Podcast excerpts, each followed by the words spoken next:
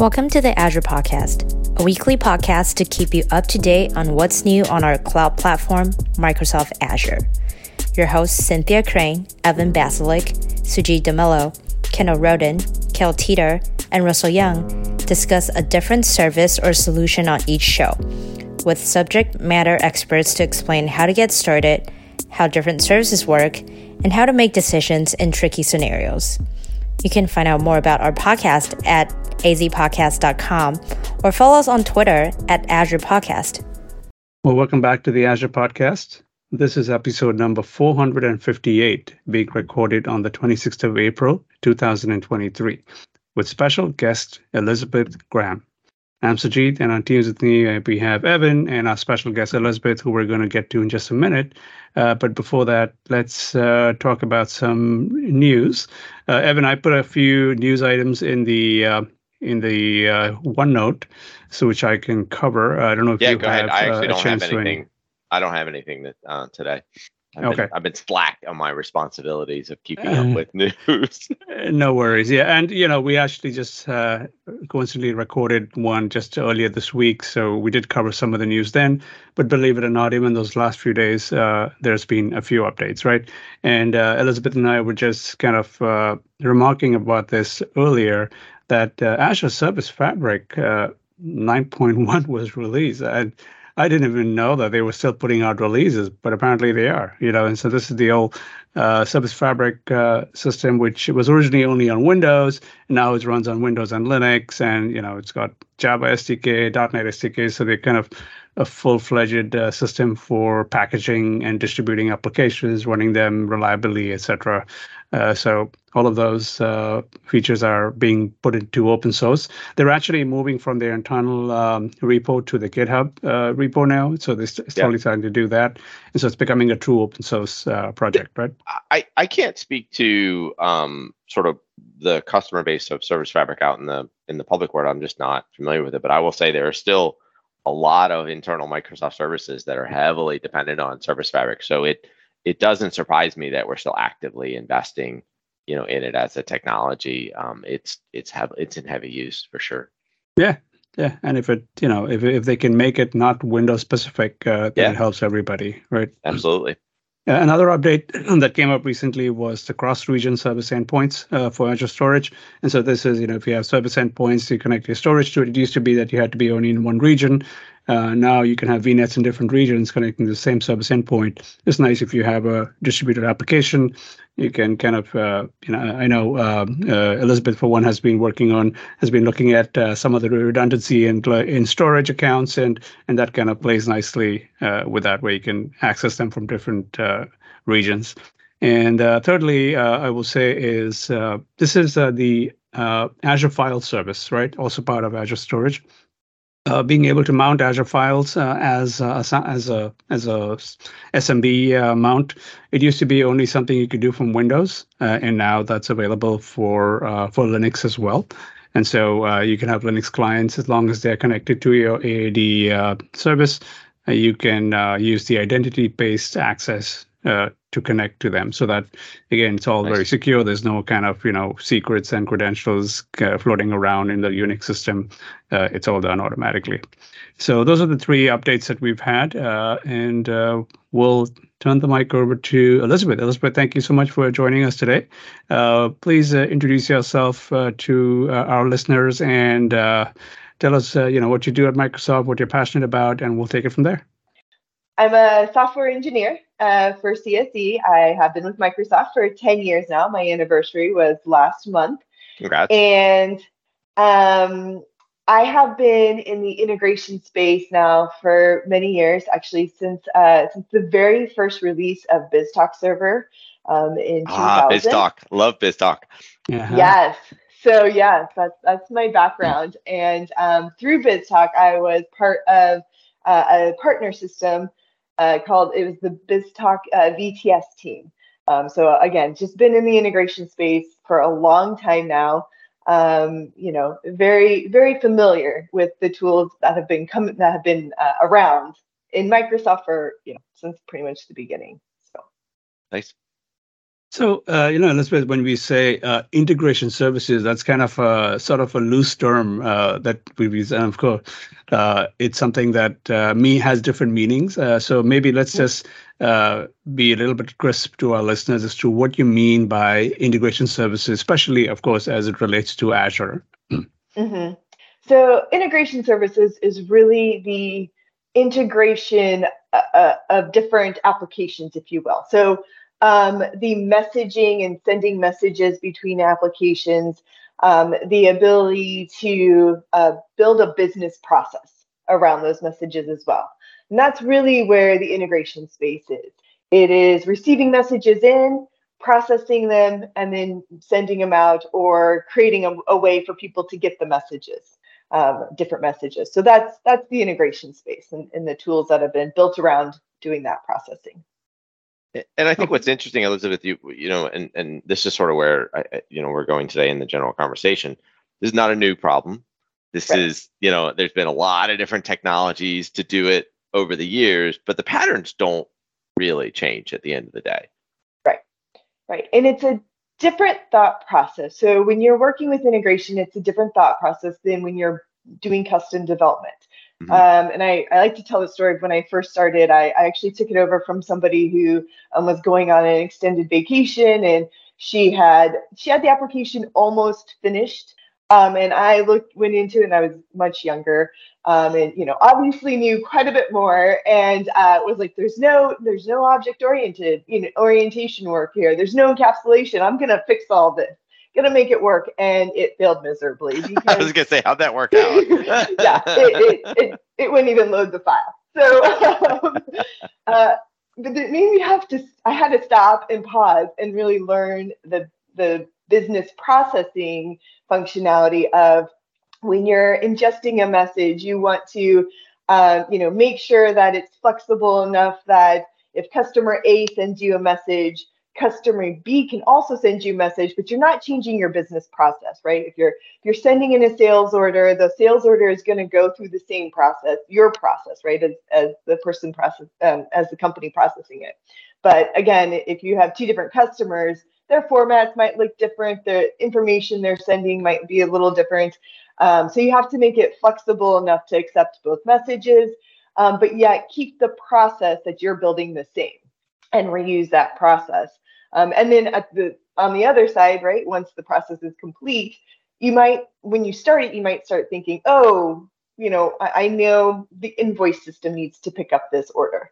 Um, and so you might build it for the invoice system, but you also have to make it flexible enough that down the road, either your invoice system is going to change or you're going to add a different process that needs that information. So it's it's that's the patterns. So, uh, and I understand now that writing custom code is maybe maybe not the best approach in doing this. And of course, there's a there's a lot of Azure services that are available out there. So, mm-hmm. what are some of the ones that you like to use, at least for the for the initial part of this? You know, uh, getting these messages into the system. Yep. So uh, I like to use a couple different patterns, if you will, for ingestion of the message. Uh, probably first, and again, probably just with the BizTalk background, Logic Apps is always a good choice. Um, and I would say Logic Apps is especially a good choice since they have mapping. They actually just released a new mapper tool.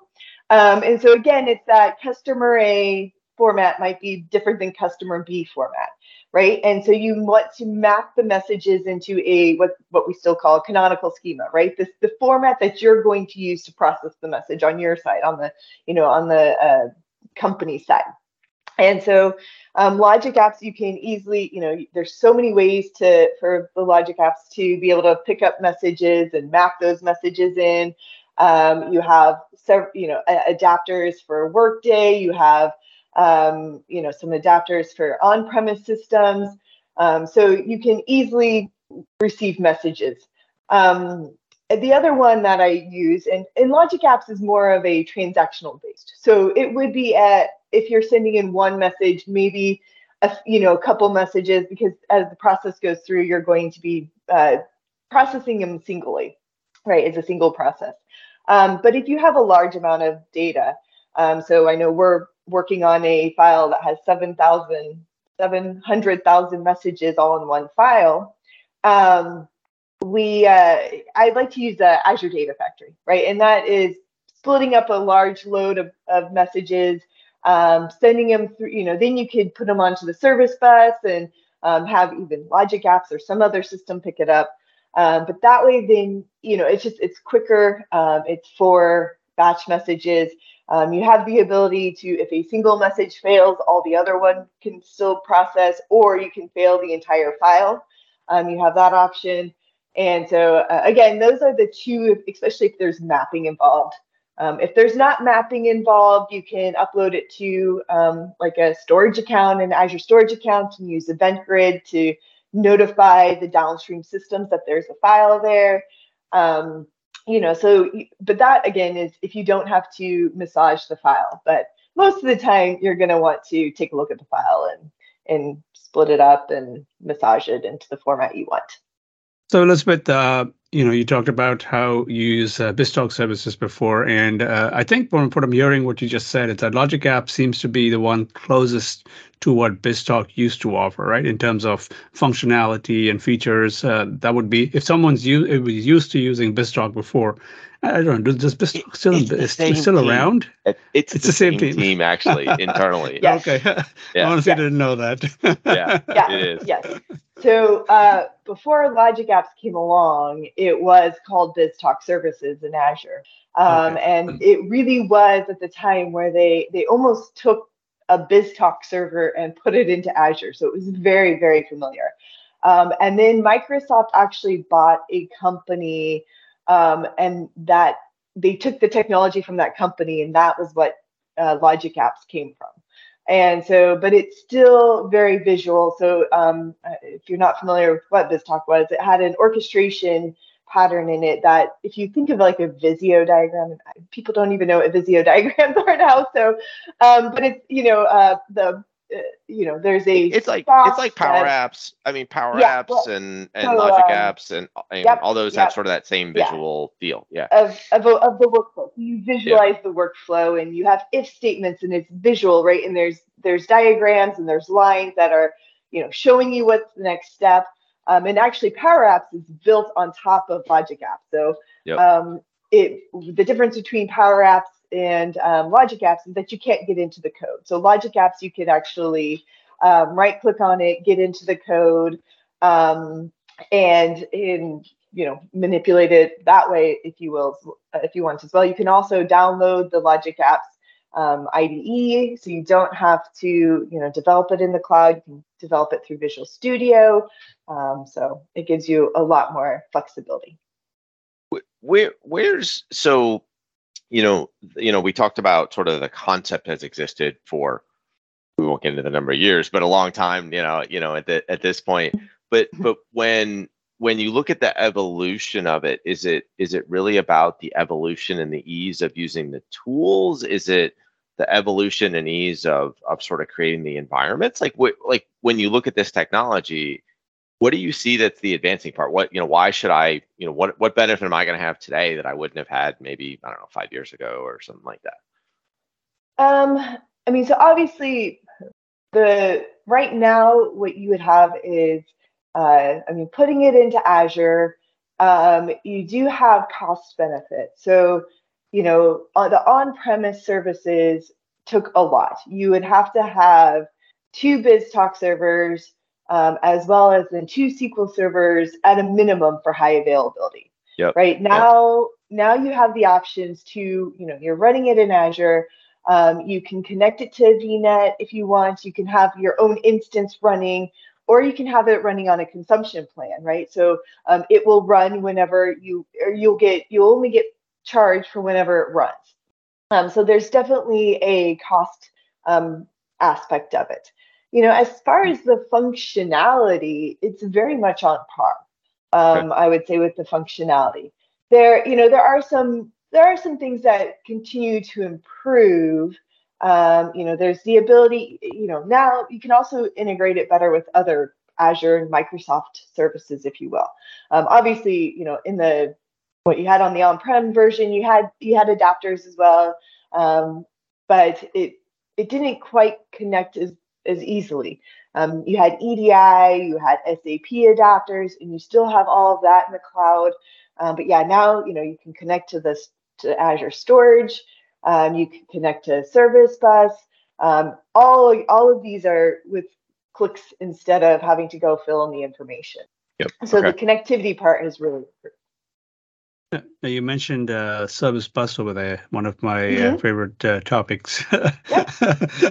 Uh, t- uh, let's explain to our listeners how that kind of works or ties in with uh, you know an integration pattern. Like where, where would you put that? Is that uh, on the way in, on the way out of Logic Apps? Like how does that all work? You know.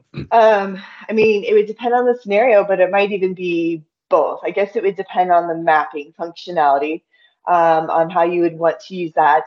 Um, but Service Bus gives you obviously the ability to queue messages, um, to do some order processing, um, as well as in the guaranteed delivery.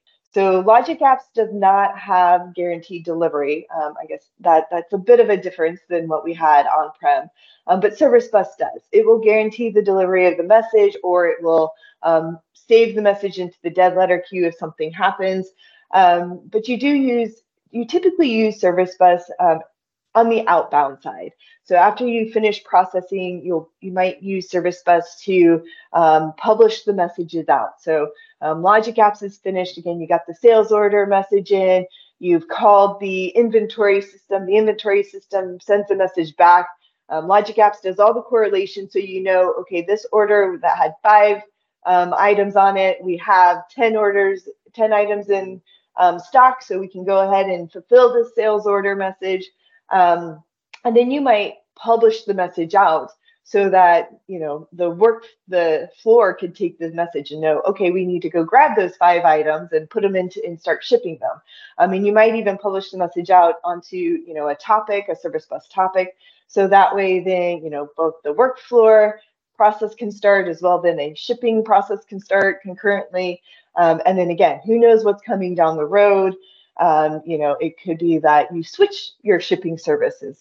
Um, and so you have to change the, you know, change the provider and you um, convert, you know, you have a new message, uh, have a new application and that uh, picks up those messages and you don't want to actually change your process. Um, so that's where Service Bus comes in. It's the pub, publish and subscribe functionality. And then when you take the inbound side as well, like you mentioned earlier, that mm-hmm. files is a good, like, you know, a lot of customers will will will will, will have files mm-hmm. that they mm-hmm. want to send us, right? Maybe a, yeah. a, list of orders or something of that nature. Uh, how mm-hmm. does that work? Like, how how do you just send a file to the system? You know? um, I mean, so you can either send a whole file to uh, the system. I I think I, from my experience, I've seen it more where um, you would split the messages up again, more than likely using something like Azure Data Factory, and then send the messages to this to Service Bus. Um, and from there, Logic Apps could pick would pick up the messages and process them. Um, and again, it's the guaranteed delivery. So you have the messages going into Azure Data Factory where they're splitting it up. They might be mapping it, changing it. You know, um, again, not all not all messages come in the format you hope, and sometimes you have to glean data out and make it into the format you want to see. Um, and so that way, then again, if something happens uh, during the processing of Logic Apps, um, so you send it off to that inventory system and the inventory system goes down, right? You can't go back to your customer and say, what was that sales order that you submitted? um, and so, right, so th- that's where Service Bus would, would have a copy of that order. You can reprocess it. Um, you could send it back through once the inventory system is up. Um, so that's where you would use that message. Again, it's a lot for the guaranteed delivery.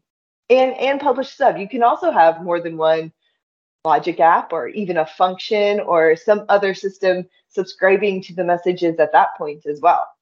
So listening to you talk, so there's two questions that, that come to mm-hmm. my mind, Elizabeth. The the first one is, you know, you're talking about exchanging information back and forth um, between companies and, and organizations. That implies mm-hmm. some some authentication mechanism because you probably don't want just anybody sending orders into your into your system.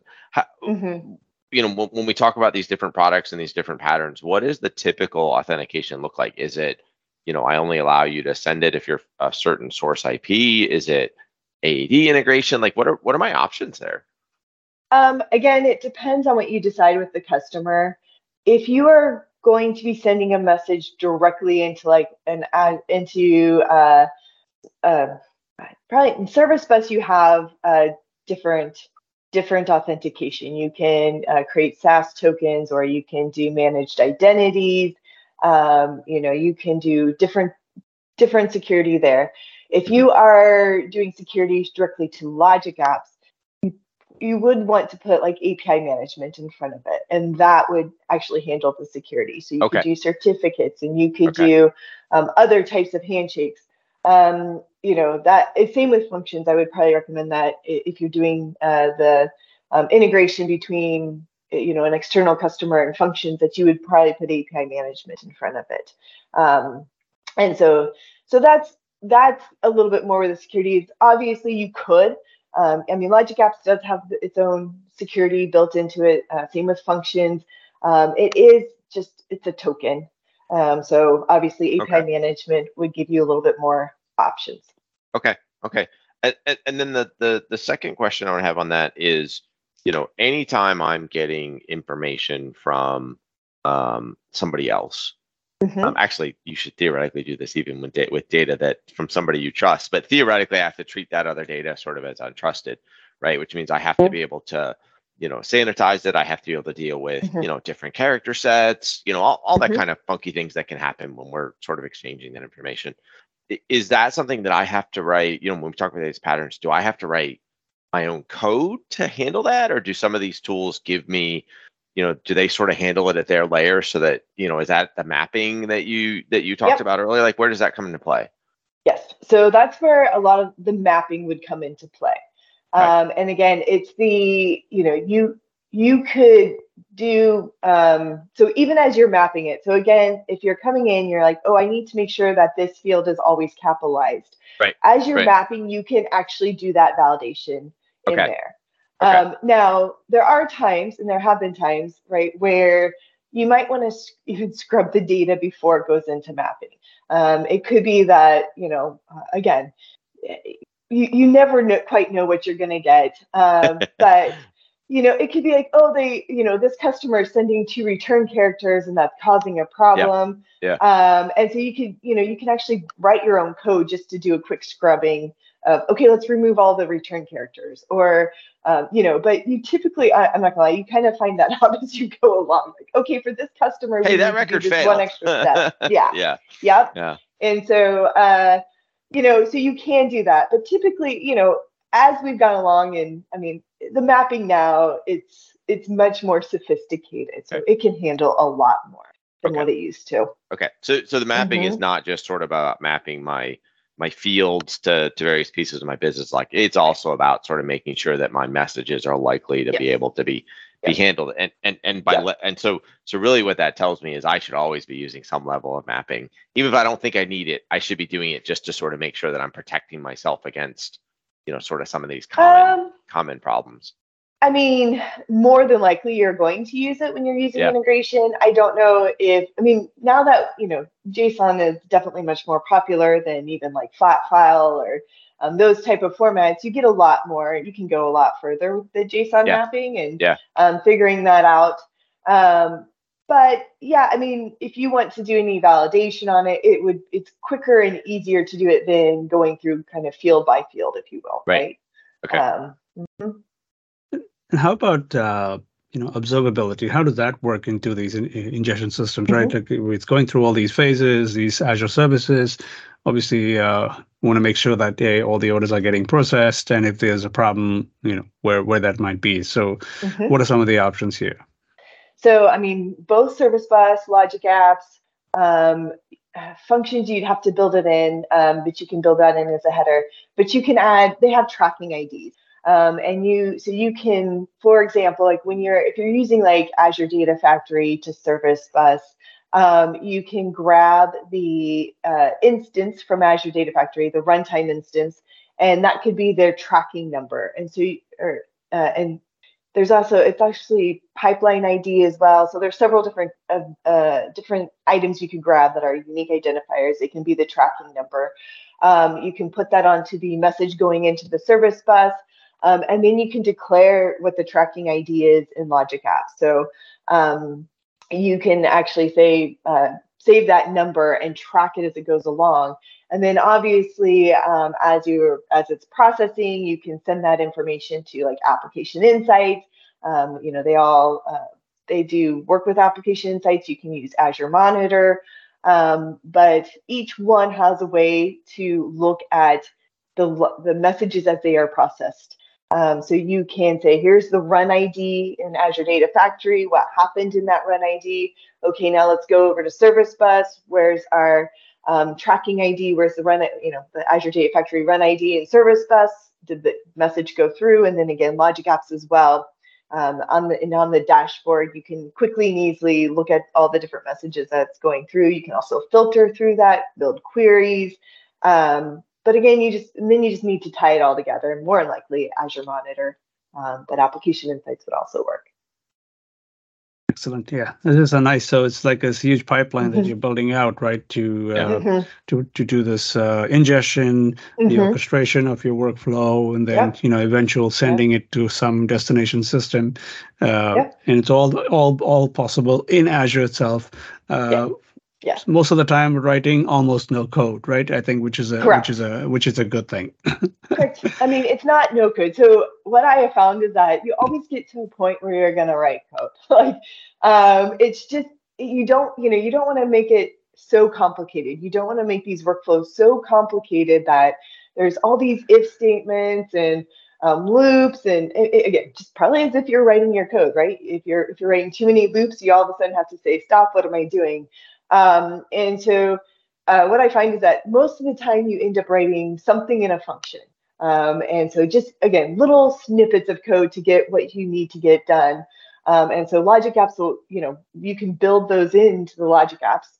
Um, again, you can also send uh, the messages directly from service bus to functions. Um, but these are just little snippets of code. You know, it could be, um, you know, we need to do a mathematical function that's very complex, and I want to do it in code, and uh, monitor it as well, test it separately. Maybe uh, you can uh, even call that mathematical function without having to call the logic app. Um, but I do find that you, you, I would say 90% of the time end up writing a little bit of code here and there to get what you, to get it all the way complete. Um, and so, so that's, you know, it's, it's not codeless, um, but it is low code, definitely a low code solution. It, it's when I, when I used to, um, uh, you know run across these systems ages ago. This was almost always sort of some sort of a batch process that would run you know on a nightly basis or or mm-hmm. whatever the case may be. Um, it, in in this day and age it, has that shifted mostly to things where now i'm probably not going to do it like 100% real time. It's sort of going to be warm path where there's going right. to be some level of asynchronous here. But can i can i do this stuff at scale now on a relatively short time frame with the the tools that are out there, or am I still generally talking about things that are going to run, you know, once a day, you know, once every hour, or or can I go down at things? Hey, I might get a message every couple of seconds, and I have to handle it. Can I build systems with the tools that you're talking about today to to handle that kind of of frequency? Um, I mean, so the tools that I've been talking about are not typically low latency tools. Okay. Um, now, with that said, it's not not that it, when it it could be fast. Again, it would depend on how much processing you're doing. Yep. But I don't. It's not. It's not the goal. Uh, functions. You know, if you are doing low latency like that, you need something quick. Functions would probably be the best option. Okay. Um, again, you know, you spit if you wanted to spin those up and run it really fast and return a response. Um, but that would be coding as well. But yeah, the way I always think about it is, you know, these aren't low latency tools because you are building in all the extra pieces that you don't need to build in your code. So when you think of um, service bus, right, you have the dead letter queue, you have the retriability and logic apps and, and Azure Data Factory also have retriability. Um, so if something fails, you can just press a button or um, write a snippet, right, to uh, yep. to resend yep. the message through. Um, you know, it has state, it has um, the message tracking, right? But all of these, as you are adding this on, all these take layers time. are get added yeah. on. They take a little bit of time, right? And so again, you know, it probably is low latency, but if if we were going to be, you know, 100% transparent, it, it's not, right? It's not uh, milliseconds or yeah. Um, Yeah. You know, the SLAs are not milliseconds. So um, I'm not. Yeah, these tools are a bit more uh, batch. You're right. Yeah. Um, okay. focused, but not not necessarily all the time, right? It just it does depend on the SLA. So, so it sounds like probably I shouldn't really be thinking about these tools for like a real time processing, but I could certainly think about it for something that's on, Right. you know, measured on tens of seconds or or something like Mhm. that. You know, which Mhm. Yep. the real world is still pretty fast, Yes. but it's Right. it, Right. you know, I, I don't really want somebody sitting there going, I clicked a button, I want to wait for the this this type of in, you know event processing to happen, right? That's probably where I want something a little bit more integrated. And on the flip side, I'd say that you know it has to be obviously reliability is the key part here, Yeah. right? When Yeah. Yeah. when someone's dropping a message there, they they want to know, as as uh, you alluded to earlier, they want to. It shouldn't be such a wait a minute, what happened to your order, right? No, Right. it's it, it's you got it, and you're going to take it. You know. Right. Yep. Yep. Yep. Yep. And so, and that's what you're, that's really what these are giving you is the reliability. The fact you don't want to go back to the customer and say, we lost the message, right? That's, that's the end goal is to not do that at all. Um, and so, you know, all of these tools give you the reliability, um, the high availability, you know, to, to have that uptime, to make sure you get the messages, um, have them processed. And again, and if there's errors, um, you know, to get the error notification so that you can handle it quickly and easily and um, get messages processing again. That makes sense. That makes But sense. all that's built in. You don't have to build it. And that's that's kind of the beauty of it. Awesome. Awesome. Well, Elizabeth, thank you so much. This has Yeah. been very, very enlightening. Uh, thanks for sharing your expertise in this area. And uh, if you have any resources, I know uh, you uh, you talked about a lot of services. So if you want to just give us any Okay. resources, things that you normally refer to, uh, you know, patterns and practices, etc., uh, Mhm. just send them over to me, and we'll put them along with the recording uh, of this episode uh, on the website. All right. I will do that. Awesome. And Elizabeth, I gotta ask before I go because this is a, a passion of mine. So I'm watching, I'm looking behind Mm-hmm. you. You have two Mhm. shelves of a whole looks like one long series of books. Um, what is that series? You gotta we gotta tell our audience what that series is because It's it's, uh, so so that series is the Hardy Boys. oh I love um, those. I read all of those mhm. growing up. Yeah, yeah. Oh Yeah. yeah. Yeah. Yes. So uh, Hardy Boys, Nancy Drew, and Bobbsey Twins, I think was the other one, right? Yeah, there's even an older one that I at least I read called Boxcar Kids or uh I don't know Boxcar that I read those. but- Yeah, yeah. oh, okay. Yeah. So yeah, yeah. That's awesome. Um, when we bought him, I will uh, the idea had been that we would also get Nancy Drew series, and Yeah. um, we have not. We we've with the Hardy Boys, but I I always enjoyed Nancy Drew as well. So, Yeah, Okay, awesome. Yeah. No, you can just see it. I, I love it when you see that somebody's clearly got a passion for some some Yeah. author or some series right out there. Yeah. That's Yeah. great. Okay, cool, awesome. All right. Thank you. All right. Thanks, thank you. Elizabeth. All right. Thank you for listening to the show. If you have any thoughts, questions, or just want to connect, find us on Twitter at Azure Podcast. Background music has been taken from ccmixter.org under the Creative Commons license. We hope you'll tune in again soon to keep learning with us.